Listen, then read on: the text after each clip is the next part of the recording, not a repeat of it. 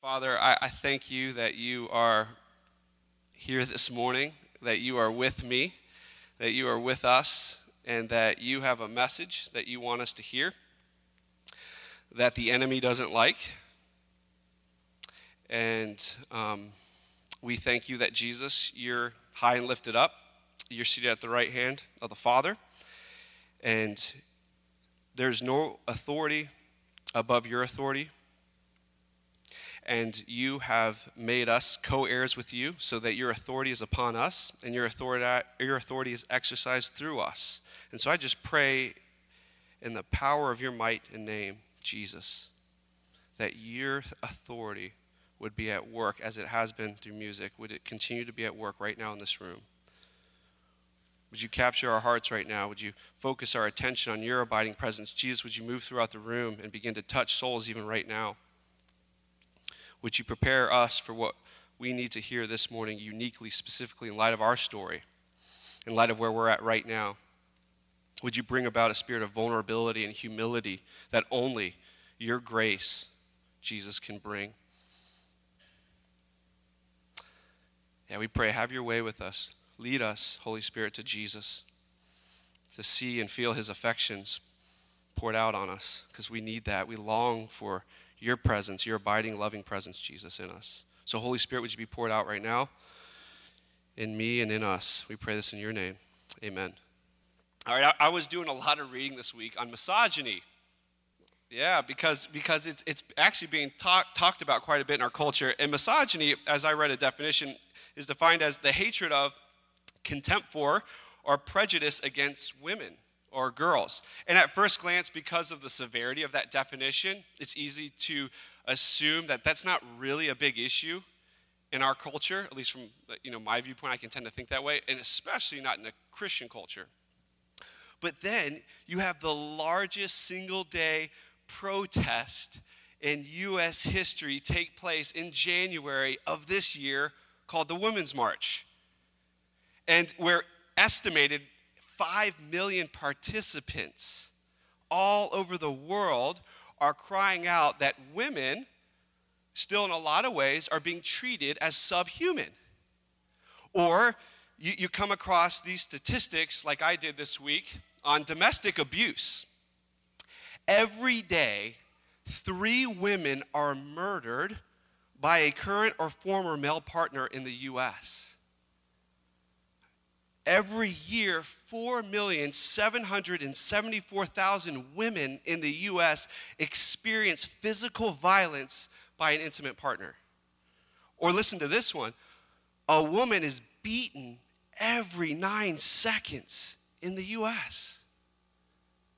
And these are the only ones reported. God only knows how many more is going on that aren't even being reported. And, and on top of that, these are only referring to physical abuse. It's not including things like sexual harassment or emotional abuse. And also, there's plenty of statistics that show the undervaluing of women in the workplace who aren't getting the kind of pay, uh, pay that, that men typically are. And now, what really gets complicated is how our culture responds to these issues. We're, we're kind of all over the place.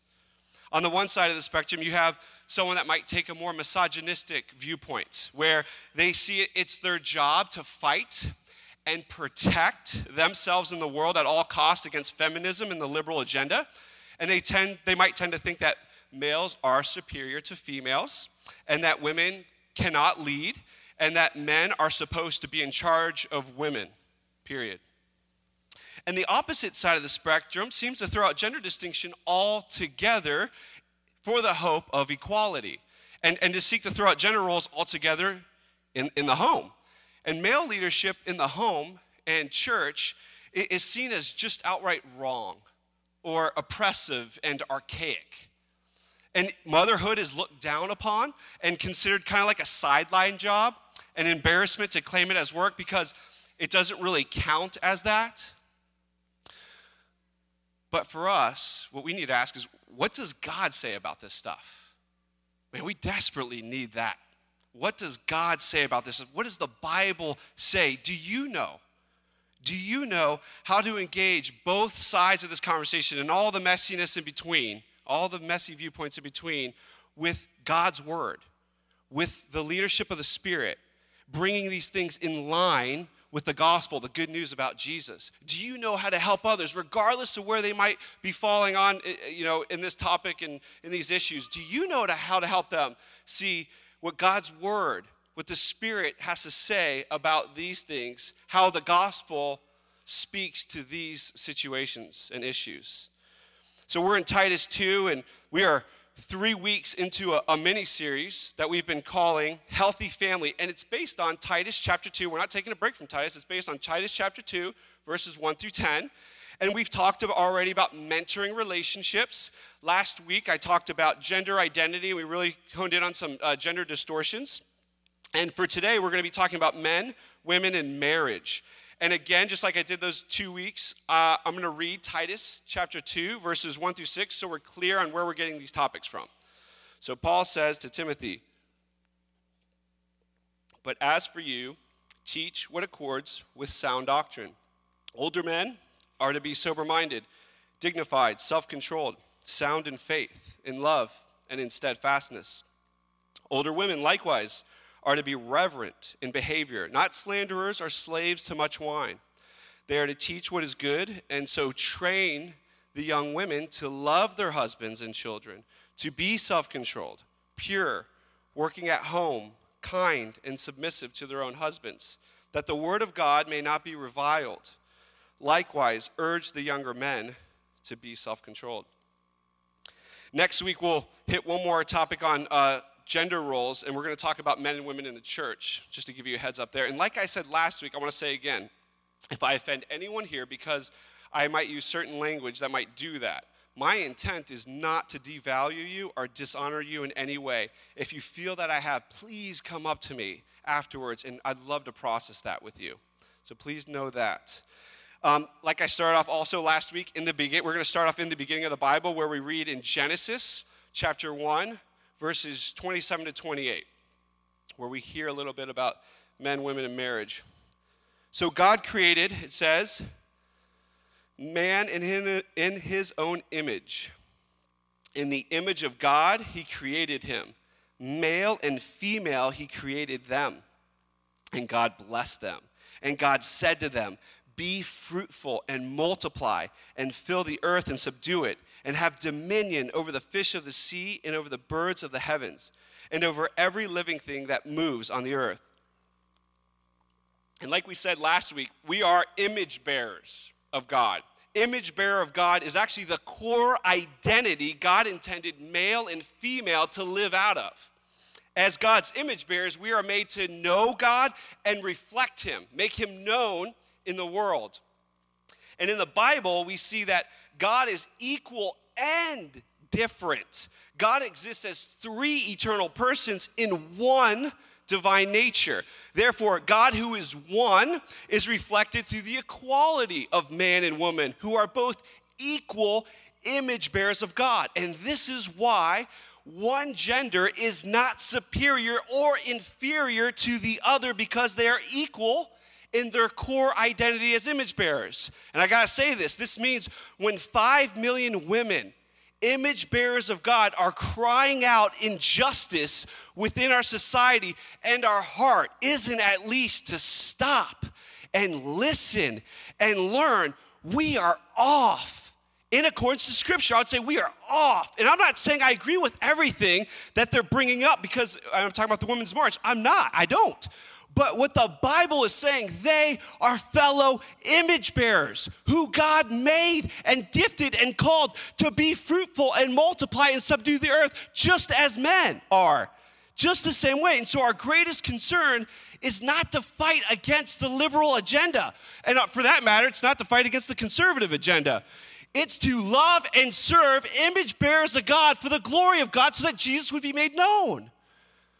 do we understand that? That's so important. This is, this is what the Bible is telling us. Also, we see that God, who is three persons, is reflected through the differences he made man and woman to be. For example, we see, and, and for some of you guys, I'm going to be skimming on some of this stuff. I encourage you to read Genesis 1 through 3 this week. It'd be very, very uh, good and important for you to do that if you're not familiar with those passages.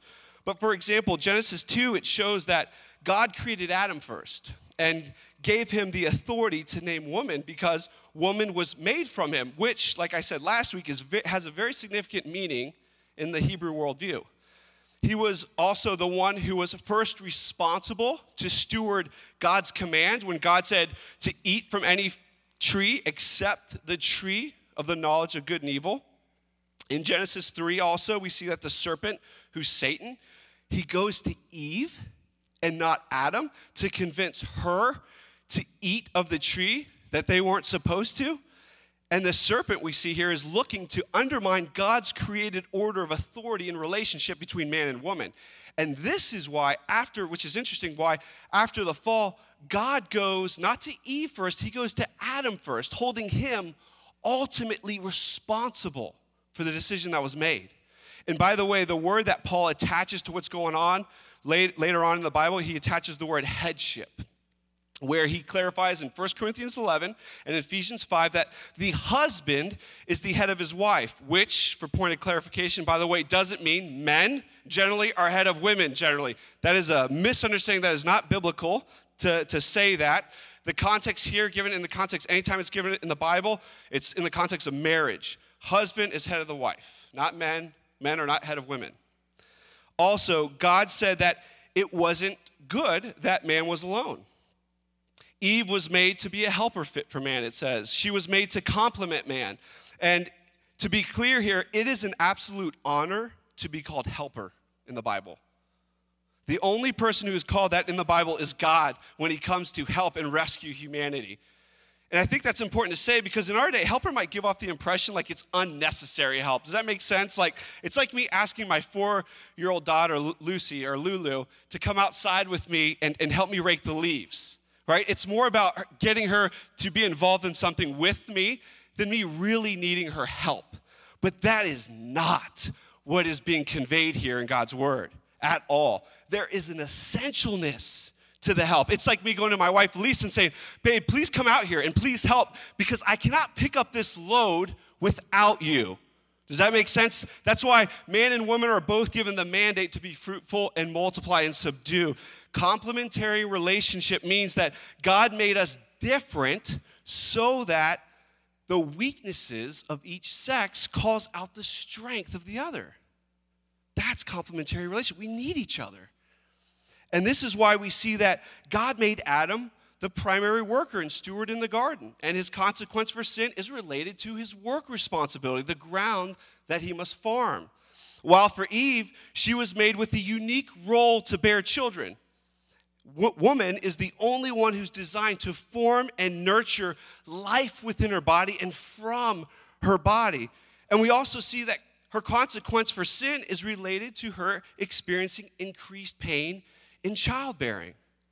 And so, what we can gather when we review and read Genesis 1 through 3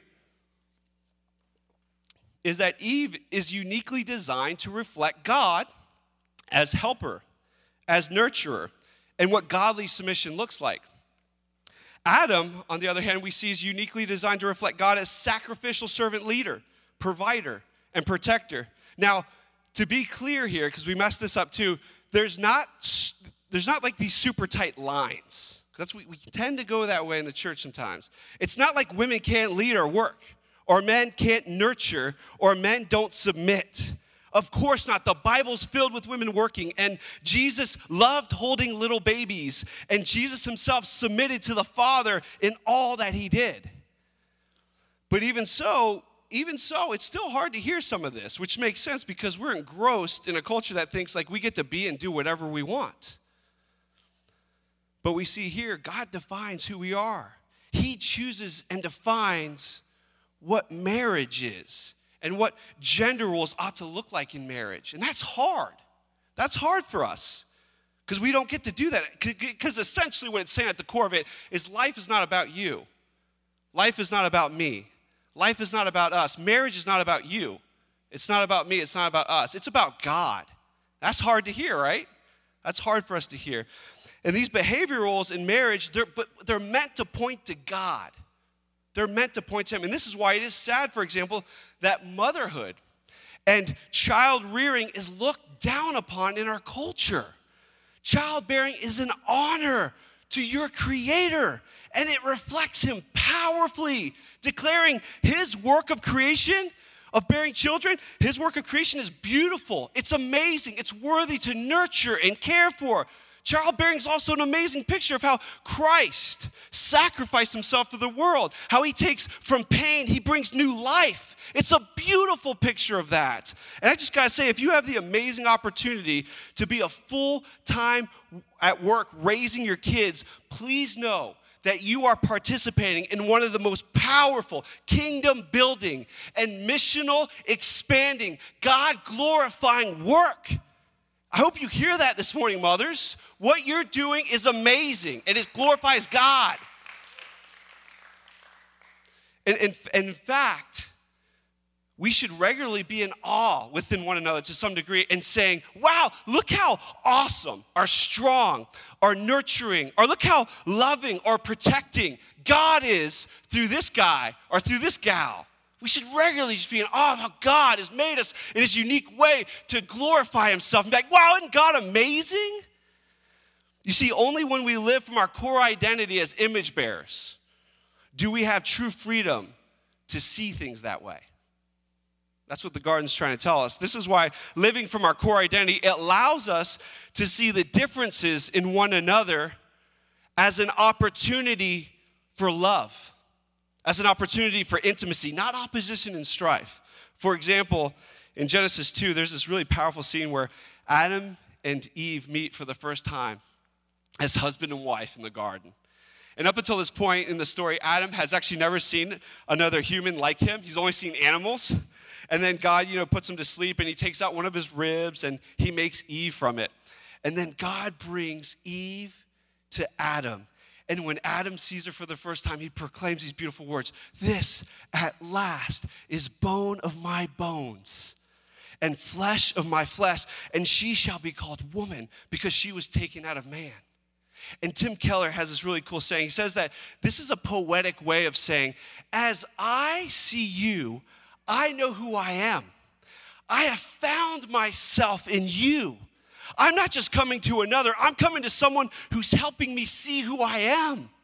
In Adam, he sees Eve, who is equal and different from him, and he just communicates intimacy in the difference. He communicates value. Now, what do you think Eve is feeling in that moment? What do you think she's feeling in that moment he's just expressing himself in this way? I'm needed. Wow, I'm needed. Man, I'm valued wow, I, I am desired. I'm beautiful. I'm beautiful. But that's not what we tend to experience or see in our world today, do we? Instead, we see violence in intimate relationships. Another stat, besides some of the ones I've already shared, reveals our broke that it reveals our brokenness in this area. Said this: every minute, every minute, people, men and women, are victims of intimate partner violence. Wow, we're so far from the garden. Besides the epidemic of physical violence already mentioned, I read an article about emotional abuse that said this While st- statistics are elusive, experts agree that emotional abuse for mostly women, but some men as well, have reached epidemic proportions. And despite its everyday occurrence, few of us recognize it, identify it, or even do anything about it. And I just have to say, this is a part of our church. This is a part of the church. And actually, in a little bit, you're going to hear from my wife, who I'm going to have come up here, and she's going to tell you how it's been a part of our marriage. Emotional abuse is super subtle. It's defined as an ongoing pattern of behavior designed to control, manipulate, and subjugate another. It's husbands in the church who think headship means being in charge of their wife and tend to see the differences in their wife as a threat and not an opportunity for growth and love. This can look like wives feeling at times intimidated or bullied, or wives feeling they have to walk on eggshells and are overly nervous and feel unsafe to share their feelings with their husband This can look like wives regularly feeling like brokenness in their marriage is mainly all their fault. And they typically feel worthless and devalued as a result of that, which, again, is it's really not too different than what we see Adam doing in the garden. Um, right after the fall, he went from praising his bride to putting all the blame on her. This can look like husbands not allowing their wives to have the same visibility and access to finance as they do. Or this could look like husbands forcing their headship role on their wives. And I just want to say, husbands, if you ever have to exert your headship role by saying, you need to submit to me, or you make decisions that impact your wife that she wholeheartedly disagrees with, but you, you make her do it anyways, I just want to be really clear that's not headship, that's not leadership, that's dominance. That's not what the Bible means by headship. You should never have to look at your wife and tell her, you have to submit to me. One of the ways I've walked this out and learned this in my own marriage is seeing my role as not being in charge or even making the, being the final decision maker in my home, but seeing that my role is to make sure to do whatever possible by the Spirit's leadership that Lisa and I are unified on any big decisions that the Spirit is leading us to do, that we are unified. And I serve in that kind of way. And I feel that responsibility that there's unity amongst us, and I'll do whatever it takes by the Spirit's leadership in accordance to the gospel. Jesus doesn't intimidate in that kind of way. Jesus doesn't do that. What he does for us, he lays down his life for you. Ephesians 5 says that husbands are to lay down their life for their wife like Christ did for the church, his bride.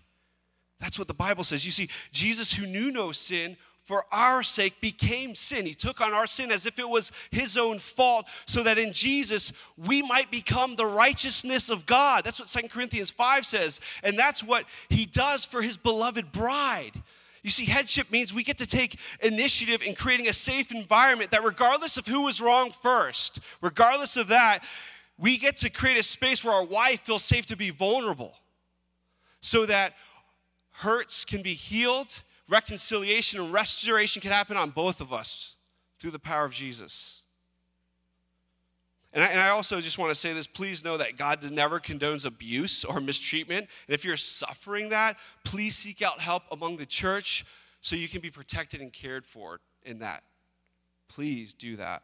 And it grieves me how often the church and whom Christ died for and whom God, through Jesus, cherishes and lavishes his love upon we can tend to look not much different than the world, filled with violence and abuse. We can tend to look so much more like the world than we do like Jesus. And we need Jesus to remind us who he has made us to be at the core of us in order to rightly live out what it means to be men, what it means to be women in marriage. We all need this. We all need Jesus to show us that. And we see that Jesus does show us that he is actually the perfect example of what God intended for man and woman to live out in marriage relationship. He perfectly modeled healthy submission. He joyfully and will, will, willingly submitted to his Father. Jesus is the perfect model for what sacrificial servant leadership looks like in the home. Jesus says, I did not come to be served, but I came to serve. And in Philippians 2, he says that he didn't consider his equality with God as something to be grasped, but he emptied himself by taking on the form of a servant. That's a powerful word, a servant. He became a servant. And becoming man, he humbled himself. There's humility, servanthood, and humility in his leadership by becoming obedient to the point of death, even death on the cross. And Jesus is saying, make really, really clear, he's the one we need to go to ultimately, to look to and submit to, to get reoriented in what man and woman and marriage looks like. The good news, too, is that Jesus died on the cross for you, and Jesus died on the cross for your marriage. Jesus doesn't just wait and say, you know, you know, you, you gotta you gotta clean yourself up and you gotta get right for his grace and healing power to be at work on your behalf. Because that would not be good news. If you had to clean your marriage up or clean yourself up before you experience the grace and healing power of Jesus. And in, because what he does is in the midst of marriage and your messiness in your marriage, he looks to take your sin and your brokenness on himself. On himself. And what he does in turn, he makes us new people. He turns us, whether you're an adulterer or you've, messed, or you've been a victim or you're an abuser, he takes all sinners and he makes us his beloved bride. He makes us his beloved bride. He cleanses us from any defilement, any unrighteousness, any sin, past, present, or future. He washes us clean and, and, and he treats us as his own bride. In Christ, we are married to God. I don't know if you know that this morning. Isaiah 54 5 says this For your maker is your husband. The Lord of hosts is his name, and the Holy One of Israel is your Redeemer. The God of the whole earth, he is called. Do you know your husband's name? Do you know your husband's name? I'm talking about the husband. Do you know the husband? The Lord of hosts, the Holy One of Israel, your Redeemer, the God of the whole earth. In Jesus, that's your husband. That's your husband this morning. Do you know him? And I'm speaking to male and female. I'm talking about marrieds and I'm talking about singles. Do you know your husband? You do? Good. That's awesome. Do you know who he is? And for those of you who are single, y'all probably thought I forgot about you, but I didn't forget about you. Please hear this good news. You are not less than or in a waiting period for marriage and family. Marriage and family is not the pinnacle of Christianity and maturity. In fact, the Bible says the family of God is better than the earthly family. It also, and that might actually like really bother some of you guys that put too much too much on your kids and, and your own spouse. Jesus says actually he's better than them. And the family that he brings you to is what's gonna last into eternity. We gotta wrestle with that in our American culture. It also says in heaven, we're neither married or given in marriage. See, listen, if you're single and in love with Jesus, you guys got the best thing marriage has to offer. You got the best thing marriage has to offer, and that's intimacy with Jesus.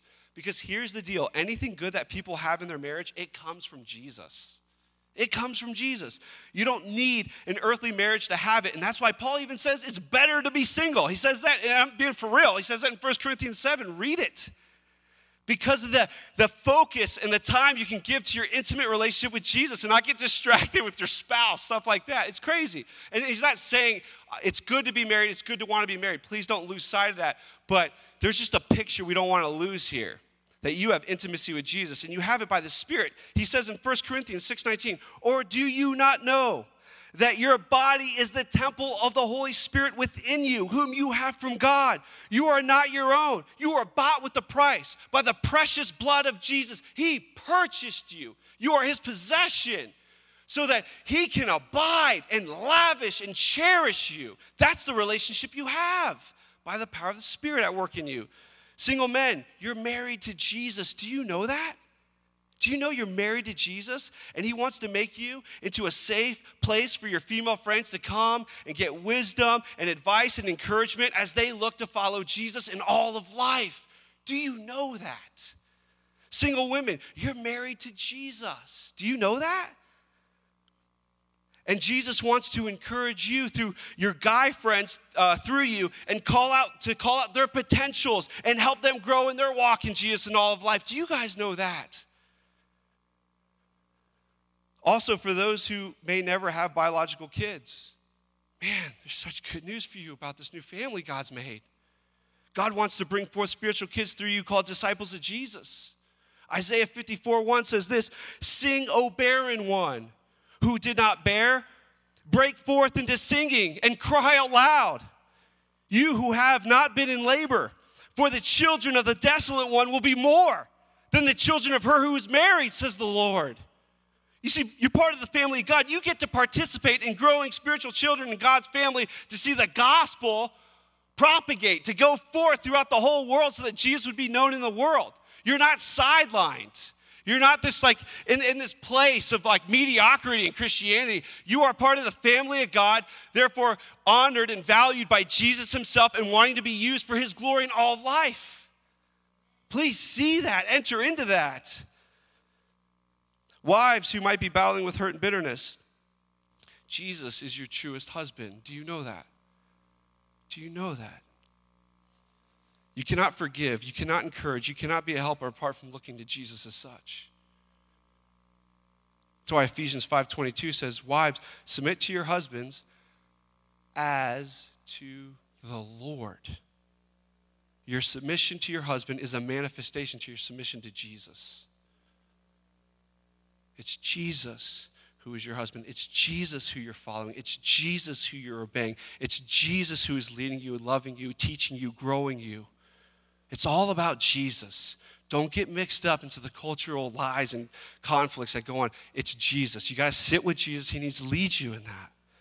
My wife's going to talk a little bit more about that stuff. Husbands who might battle with defensiveness or shame because of failure. Some of you guys might be like, just head down, not doing well, in light of some of the stuff I said. Jesus is the best husband. It's not you, it's not me. And the reason why that's important is we need to humble ourselves before him. And we need to say, and excuse me, see, that he is a safe place and a secure place for us to be broken, weak, and fail. That when you fail, that it's going to be okay.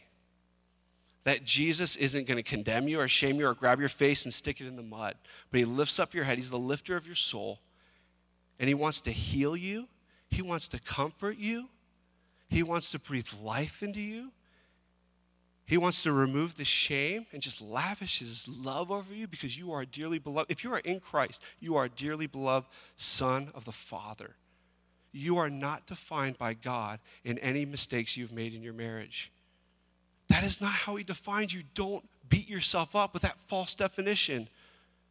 And I stand right there with you guys. You're going to hear some of it, man. The only way to grow as a leader is to humble yourself before the one who's already forgiven you, cleansed you, made you new, so he can help you walk out of that. And it'll give you the ability to humble yourself before others and get right help. Please, please hear that. A, a, a verse that I've been jazzing on that's been nurturing and healing to my soul, especially when I think about and I struggle with my sin and my failures. The Song of Solomon, chapter 7, verse 10, it says, I am my beloved's, and his desire is for me. When was the last time you prayed to Jesus in this way? For anyone here. When was the last time you prayed to Jesus in that way? Jesus, my beloved, I'm yours, and your desire, it's for me. He's our husband. We're married to Jesus. How intimate is your conversation, your prayer with Jesus? Do you know that He wants to again and again show you how much He cherishes you, how much He loves you? I mean, He wants to nurture and nourish and give us, He's given us the best of who He is. He's given us the Spirit of God Himself in us to constantly show us how much He loves us. Do you know that you're His prized possession? He moved heaven and earth to come here, lay down His life, and die for you, you, and make you His bride, make you have an intimate relationship with Him. Isn't that amazing? Apart from having our affections grow towards where we're seeing Jesus as our pursuer and our ultimate lover, we can't get to any of this stuff we're talking about, just to be clear. And I'm gonna have my wife come up, babe. You can come up now. Even the stuff we're gonna even share, like, that's it, man. This is the stuff right here that Jesus wants to touch our core, the core of who we are, and say, I'm yours and you're mine. You're my beloved. My desire is for you. Apart from that, apart from that, there's no way we can, hey, babe, there's no way we can truly walk out forgiveness and love in marriage. And so, before I have you share, babe, I'm gonna, uh, I just want to say that um, we, as the church, as the bride of Jesus, um, God intended for us to experience that kind of love and being cherished in that kind of way because he wants to make himself known through us in the world. He wants to basically take in this violent and broken world and put right up against next to it the way he loves, right? The way he cherishes. Our world is crying out to see something like that, that kind of intimacy. We're in the midst of different people who have no business getting along, at least in the world's eyes, are, are, are showing great intimacy and oneness. And that is only through the power of Jesus. We got nothing apart from Jesus. And You're going to hear some of that through my wife. So, uh, this is Lisa, my beautiful bride. Welcome on stage, babe. Glad you're here. Now, I'll just say this uh, she's being very courageous coming up here. She is not one for wanting to be up on stage and doing any public commu- communication whatsoever. So, I'm very proud of you. And uh, she's a bit nervous, but we are God's family here, and I just want to call us to encourage my bride here. Yeah, all right, yeah, rally it up. Yep. And, and I also want to encourage us to listen because I, I my wife has, I think, a lot of great stuff um, that she has to share. In fact, a lot better than what I probably shared, to be honest with you. I really believe that. And so I want to have us listen to what she has to say. So, babe, uh, I have two questions. Let me sit down. I have two questions. The first one, um, I think it would be helpful if we, we heard what are some broken ways that we've walked out our roles as man and woman in our marriage? And if you can please take it easy on me, I'd appreciate that. um, yeah, Randy and I have definitely had a lot of brokenness. Um, the worst of it was probably the first three ish years of our marriage. Um, early on, Randy really struggled with being controlling and defensive. And then I, in turn, struggled with enabling him and then being quiet, which was actually just as sinful because of the reasons why I chose to stay quiet. I guess some examples of this would be Randy would get really frustrated with me if he thought that I wasn't spending enough time with people who didn't know Jesus, or if I wasn't spending enough time like discipling people in my community. Um, I'd also get really, really stressed out planning meals because if it wasn't something that he really liked, he'd get really frustrated with me and kind of seem like he got offended. Um, it would also come up with like housework and laundry. And if I wasn't like on top of it regularly and managing it well, I'd get really anxious because I'd feel like I had to kind of justify to him um, how I used my time when he was gone. This, um, there was a pattern of unhealth also in our sex life. Um, and I'll spare you the details because my dad's in the room, and I'm going to s- spare him and I the awkwardness. no, but, but, but in, in short, um, I didn't feel pursued by Randy in the bedroom. And this was really, really hurtful. This was a source of a lot of um, hurt and pain for me because, you know, this is an extremely vulnerable realm of the marriage relationship. And, um, it would leave me wondering, like, what's wrong with me? Something's wrong with me, clearly. Um, and so, yeah, in general, it was just really, really difficult to bring correction to Randy without him getting, or, and even share how I was feeling about any of this because it would almost always get met with him either getting defensive and then kind of turning it back on me and making me feel like I was the problem. Um, over time, I began to realize that Randy's opinion mattered to me more than anything, anything, or anybody's, um, and that included God's opinion of me. Um, this led me to really enable Randy in his sin, and I even began, like I said, kind of to blame myself and believe that maybe all this was my fault, like all of these issues that I was talking about, and I was the problem because I mean he was so much better at arguing and putting words to things than I was, and so like, uh, yeah, maybe I am, maybe I am the issue. Um, and so because of all this, I chose to hide my feelings and not share the things that needed to be said for the sake of keeping the peace. I mean, my personality, I hate confrontation. I hate conflict. And in my sin, I'll avoid it at all costs. And so with with he and I, I just didn't want to go there our the arguments got too volatile, and I was just like, man, it's no use. Um, and I also decided not to pursue any kind of counsel um, for the sake of, again, for sake of keeping the peace. And I felt like f- somehow I'd be kind of betraying him because, and it seemed like I was like going behind his back um, and sharing this stuff when I know he didn't want to share any of this. And so, um, even though like honestly, all the time, stuff would come up like, this is wrong. Like something's messed up with us. And I don't, I don't think I'm off in this. Um, and just a side note, if if you ever feel like stuff is coming up constantly and you're feeling like, I think there's an issue. I think I need help. Like, at least in my experience, that's the spirit, the spirit trying to bring stuff up. And he's wanting to heal stuff. And so, so often we can quiet that and, and kind of quench the Spirit's voice. And I mean, man, that's what I did. And it led to a lot of pain and a lot of brokenness. Um, yeah, we, we've hurt each other a ton, and we've caused a lot of damage and wounds in each other. And unfortunately, that's just what happens when two sinful people are so close to one another. Um, but God has been teaching me so much about the healing power of Jesus, man.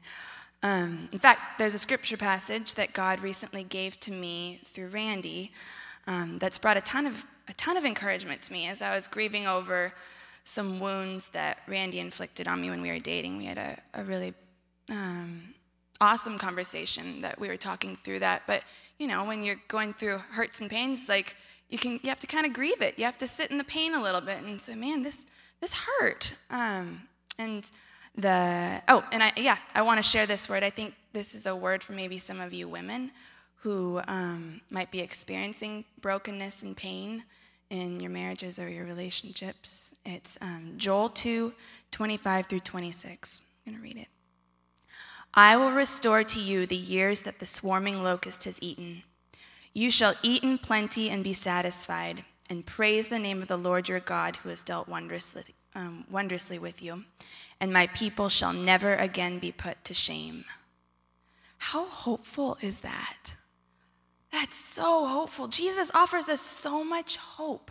Not only when he comes again and suffering will be done away with, but actually in this life now, he offers this. Um, he made you his bride. He desires to tend to you and nourish you and bring healing to you specifically, in specific ways, not just generally with a heart transformation, but in specific ways, He wants to, to tend to you. Um, and so please don't resist giving yourself to his love and his rulership because it's a good rulership. It's not a domineering one. Um, like, the, like the passage says, he deals with us wondrously and he can, he can redeem any painful situation and completely rewrite your story and change the trajectory of, of your life, really. It, it did bad stuff Oh my gosh. And we're talking about when when when I was when I was staying yeah, that's right. When I was staying quiet and I was choosing to yeah, to hide my feelings. Um, yeah, when, when you push stuff down that's supposed to come out, I mean, we, learned, um, Randy and I learned a couple months ago the, the term, the soul get what's the, gets what the soul needs. And the soul wants stuff to come out so the spirit can heal it. And, and my soul was crying out, and it would come out, and I would just blow up at Randy. We would have horrible fights, and I would say, awful things to him, cutting things to, um, to his identity. And another way, another thing that I would do um, would be just sending like really scathing, toxic text messages to him. That might sound a little trivial, but that was my way of kind of getting back at him because that was my one outlet where I got to share everything I wanted to share without being interrupted. And it was it was broken and it was it was pretty sick Thanks, babe, for sharing that. Thank I feel, you for I feel, reminding me I feel that. weird that I reminded you to say that. No, it's good. Is you hurting me, but uh, no, but I, I, hope you hear with just even answering that with that question, what Lisa is sharing. Like it might feel a little heavy for some. Well, it is heavy, and it feels like wow, we're like, but I hope we we we got to be vulnerable. We got to be honest about our brokenness, man. Yeah.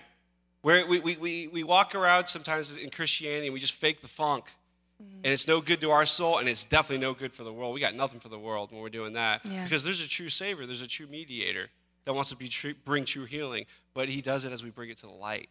So we're just like, part of this is just offering this up. Like, here's mm-hmm. kind of the brokenness that's been going on in our marriage, and yeah. uh, but God's been healing too. So, so that's what's going on there. And as an encouragement, like let's let let's hold up our brokenness, family, mm-hmm. so that Jesus can meet us there, heal us, and bring transformation that He wants to bring. Because we're the family of God, not defined by what we do, but by what He's done in Jesus.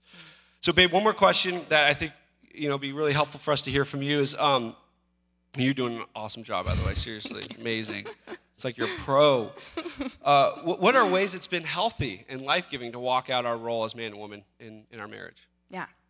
Well, I think it's worth saying we still struggle sin doesn't just vanish. I mean, you can ask Lindsay. She gets our housemate. She gets to hear all sorts of fights.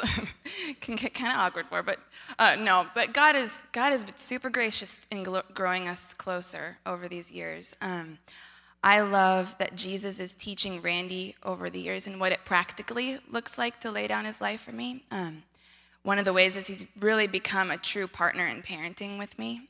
Um, he doesn't just come and um, come home and sit down and relax right when he gets home, which I mean I know he's probably sometimes really wants to because he's had a busy day, but he fully engages the kids um, he, and he doesn't rest until they're in bed and we've tidied up the house. Um, I'm, I'm also seeing Jesus um, oh, help, um, yes, I'm seeing Jesus help Randy really take seriously my self care, which is something that I struggle with. I struggle with seeing the importance of it, but Jesus is really caring for me through Randy, and that sometimes Randy is like literally like pushing me out the door to go take a break, and it's, it's so good. Um, and then also another thing is if things start getting heated between Randy and I, and we're starting to, to kind of go down that road of, of fighting, um, Jesus often enters the conversation by the Spirit encouraging me to let Randy know if he's coming across as hurtful or inflammatory or cold. And I see Jesus humble Randy and lead him to initiate peace and to change his demeanor toward me, which is so huge given just the prior years when Randy would frequently get pretty intimidating in his anger. Um, Jesus is also slowly building my, my self confidence through Randy. I feel truly seen and valued by God through him. God, true, or God, well, yes, God does. But Randy truly values my opinion and he acts upon it. He doesn't just like kind of pay lip service, like hear me out, but then keep doing his own thing. But he really, like, I'm seeing it actually change him. And I actually feel like what I say holds the biggest sway in his life, aside from Jesus. And he comes to me to process almost everything, um, be it relationships, meetings, work stuff, just struggles that he's having. Um, and man, this, this man really needs me. And, I, and I'm seeing it. I'm seeing his need, and I'm seeing how I'm able to like meet that need. The Spirit through me meeting that need. And um, it's pretty crazy. And this has been this has helped me monumentally in learning to trust that not only do I have the Spirit in me, but that I'm actually hearing from Him and that He's given me a voice to be valued, which is huge for someone who, for the majority of my life, I had zero confidence in um, to speak up or to trust that I, I wasn't wrong all the time. And that was a huge part of my story, even before Randy and, um, and I were together. But um, it's, it's been a joy to submit to Randy's leadership. And I know that submission is such a trigger word these days, and rightfully so, from everything that, that Randy was sharing before, and then also just from my own experience, I know that it's it can be really horrible, but I'm at the same time experiencing it ultimately to be a beautiful thing because Jesus is at the center of it, healing and bringing life out of out of brokenness. Um, Ephesians 5 says, Wives, submit to your husbands as unto the Lord. Randy mentioned that. And I'm not merely submitting to Randy, but I'm ultimately submitting to Jesus. And I'm flourishing under Randy's headship um, and really becoming the meest me that I've ever been. I know that sounds kind of cheesy, but it's like the best way I can describe it. I'm, I'm becoming me under, under his headship. And it's, um, and it's because I'm being blessed by the presence of Jesus through Randy. I'm experiencing Jesus serve me and lead me through the godliness of Randy. And I'm completely floored by the love and care that God has for not only me, but all women. That He would design us to image Him in this way, to where He's calling husbands to, um, to lead their wives by way of serving them and loving them as their own bodies and counting them as more important than themselves and everything. This humbles me. It humbles me to the core. I can't help but to respond in thanksgiving and responding to Randy's leadership and seeking it out and desiring to help nurture it and help it and encourage it and affirm it.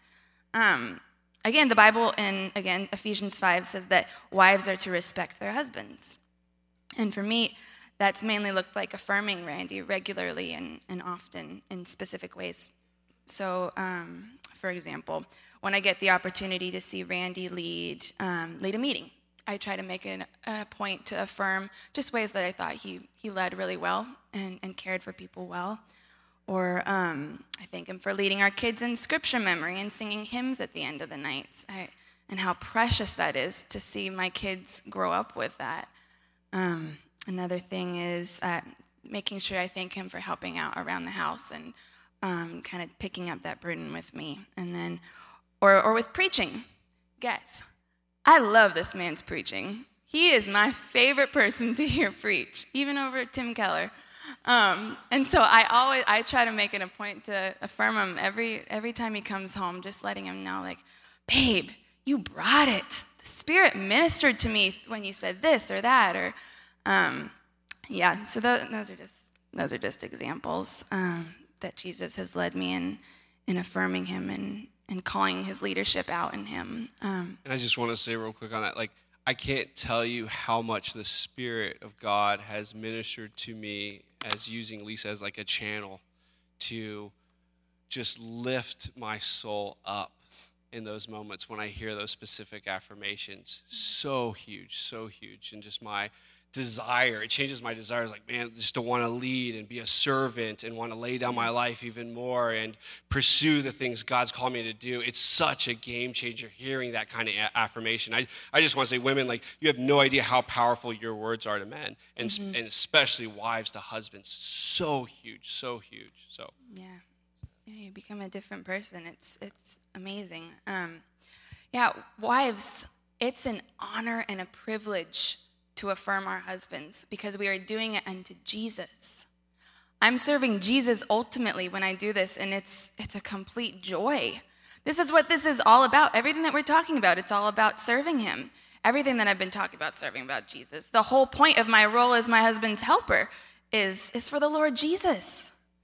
Um, now, I don't want to, okay, so bringing it back down. I don't want to romanticize this because sometimes this can be really hard because we're married to a sinner, you know? Um, like I've been talking about, there's been brokenness in our marriage. And so, uh, but I don't get to just throw aside my role, Randy, and our relationship because he's messing up and he's failing. So, when, for instance, Randy's being unloving, submitting to Christ as my ultimate head looks like praying and asking Jesus how to respond I'm doing that often. Oh my gosh, I cannot even tell you how many times I am praying, Jesus, I don't know what to do with this man that you've given me. Help me. I didn't, you got to fix him. I don't know what to do. Tell me, lead me, what, lead me in what to do. And sometimes Jesus leads me to something as little as just asking if we can continue the conversation later because it's getting too heated and it's not, it's not fruitful. Or sometimes he lead, Jesus leads me in suggesting we seek counsel from someone. Sometimes we're just we're at a stalemate and we need just another pair of um, eyes and ears to help us out. Um, my posture towards Randy, at least when I'm operating in the spirit, um, can still be one of respect because I'm being loving in my demeanor while I'm still obeying Jesus and how he wants me to act. And at times, I've also needed to confront Randy in his sin. For example, if he's kind of, if I find him kind of slipping back into his old um, pattern of control and anger, I've had to tell him stuff like, "Babe, you can't talk to me like this," um, and we and I won't continue this conversation until this changes. So, wives, being being a helper also, um, excuse me, also means helping your husband get getting back into line with the truth of the gospel and how they're treating you. You're not you're not called to be a doormat. You're called to help him, and helping him sometimes is is hard and it's uncomfortable, but helping him and bring and shedding light on like an area where he could be sinning against you is actually good for him. And that's and you're just a conduit of how the spirit wants to minister to him in that area. And so it's really important. Um, I guess that's all I have. Um, I guess um, I'll say in closing that because of the healing work that I've seen Jesus do in our relationship, and how Jesus takes sinful people and he turns us into his beautiful bride, no matter how broken um, and hurting you and your marriage might be, there is always hope in Jesus. He can rewrite any story and he can redeem any brokenness that you've experienced. Amen. Thank you. Can we clap it up? Thank you, babe. Thank you so much.